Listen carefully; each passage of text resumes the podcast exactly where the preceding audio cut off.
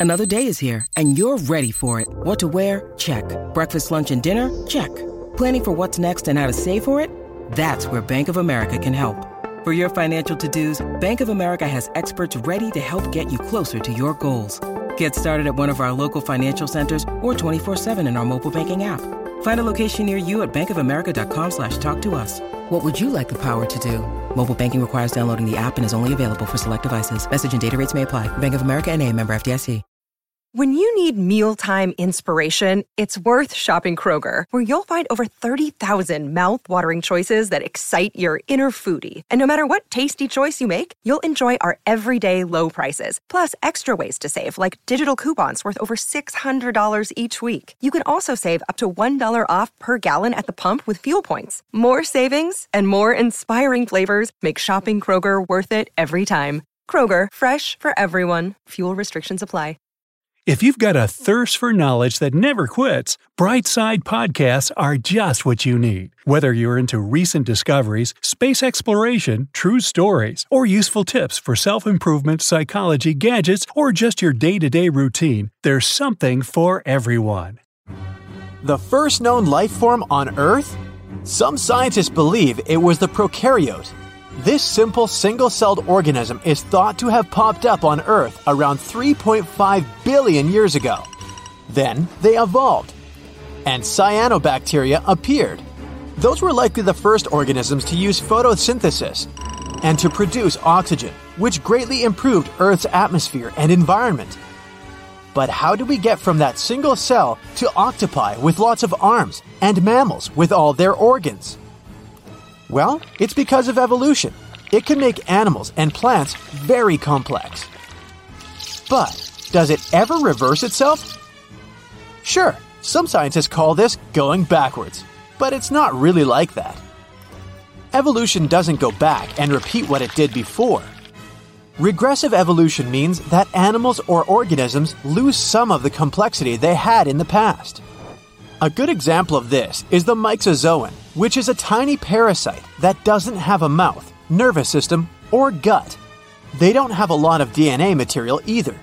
These parasites were thought to be simple one celled organisms, but then scientists found out that there were actually animals that had lost many of their features because they didn't need them anymore. So it really does look like they went back to a simpler stage in their evolution. Let's not get too excited though. Evolution doesn't work like updates on your computer. You can't just cancel the latest update if you don't like it. Let's look at cave dwelling fish, which most of the time have no eyes. This absence of eyes doesn't mean these animals are going back to a time when their ancestors didn't have eyes. Instead, the process through which their eyes had been developing stopped before finishing. More so, if some of the complexity of an animal is lost, there may be other unseen features that develop instead. In cavefish, the loss of eyes may be compensated by other useful traits, like organs that can sense vibrations in the dark. These organs may be found in the empty eye sockets of the fish. The reason why evolution does not go back to previous stages is simple changes lead to other changes. This makes it difficult to undo a specific update. For example, when cavefish developed eyes, it also led to some changes in the structure of their skull. Just because they don't need the eyes that much anymore, it doesn't cause the fish to lose their eye sockets as well. Also, evolution does not have a goal of creating more complex animals. It only favors features that make an organism fit better in its environment. Losing more complex features can make an organism better suited for its new environment. It's more efficient to stop wasting energy on organs you don't really use. When you look at it this way, evolution is always moving forward. It's simply selecting features, some new, some older, that improve the fitness of the organism to its home. There's one specific group of animals that really dived into reverse evolution. They are called marine tetrapods and include whales, dolphins, seals, and sea turtles. They've really changed a lot over the last 350 million years, moving from sea to dry land and back to sea.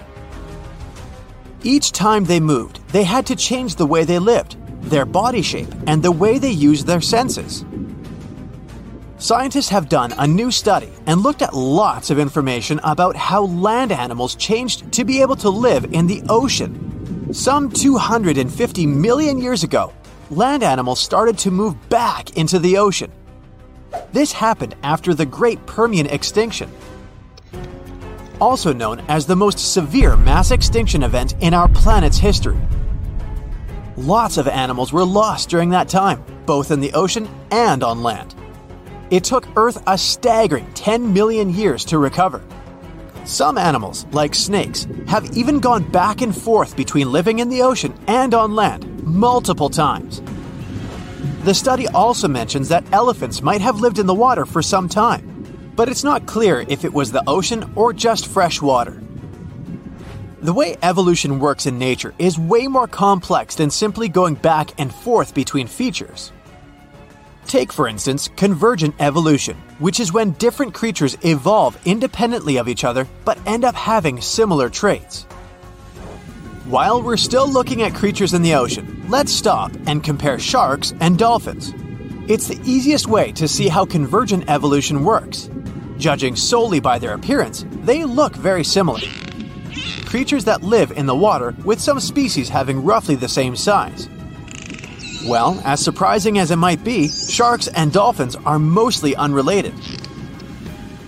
Sharks are fish, and about 40% of them reproduce by laying eggs. They've evolved to have the ability to sense blood in the water to feed themselves.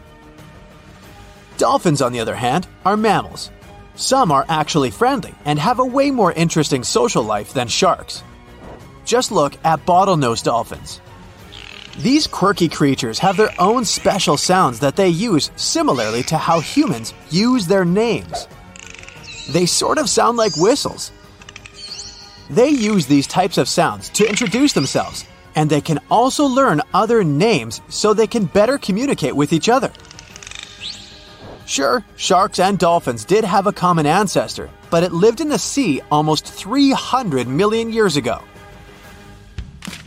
Charles Darwin was probably one of the most skilled scientists when it comes to evolution. He was amazed by the different types of animals and plants that existed on Earth. Scientists estimate there are about 1 trillion different species altogether on our planet. But how long did it take for these species to develop? The answer is different for most creatures, and it depends on their environment. For some, it happens quickly, and the changes can be seen throughout a person's lifetime. For others, it takes millions of years. The rate at which new species form depends on how quickly a creature reproduces. Bacteria, for instance, can reproduce very quickly, so they change into new types in a short amount of time. Speciation is when a group within a species separates from other members of its species and develops its own unique characteristics. This can happen quickly in insects, like apple maggot flies that used to eat hawthorn plants. Now, there's another variation of the same species that eats apples too. They are considered two different groups and are the first step in becoming a new species. This can also happen quickly in birds. A finch can move to a new island and breed with a native bird, creating a new group of birds that are different from both parents. But it's not always clear if these new groups will remain different over a long period of time. The creatures that broke the record in new species creation live in Africa's Lake Victoria. They are called cichlid fish. 300 different species very quickly developed from one single type. This happened in less than 12,000 years. Which may seem like a lot at first, but to understand how fast this was, we should look at animals that had to change due to some physical barriers. For example, snakes called boas in America and pythons in Africa and Asia became different species after their continents separated. This took millions of years. But if evolution always makes sure animals have the best features available, how come some animals go extinct sooner than others? The blue whale has been around for a long time, about 4.5 million years. But the Neanderthals only existed for a short while, only about a few hundred thousand years. There is no simple answer to this question either. How long most species last before they go extinct depends on the animal itself and the time period. We know that mammals generally lasted for 1 to 2 million years. But in the Cenozoic era, the past 65 million years, mammals have lasted for an average of 3.21 million years, with bigger mammals lasting longer than smaller ones. Invertebrates, like insects and worms, can last even longer, between 5 to 10 million years on average. We can't know for sure how many animals are disappearing at the moment because we don't know how many animals there are in the first place. Many creatures, mostly bugs, haven't even been named yet. So if we don't know they exist, we won't know they're going extinct. It's also hard to tell if an animal is really gone because sometimes they're just hiding.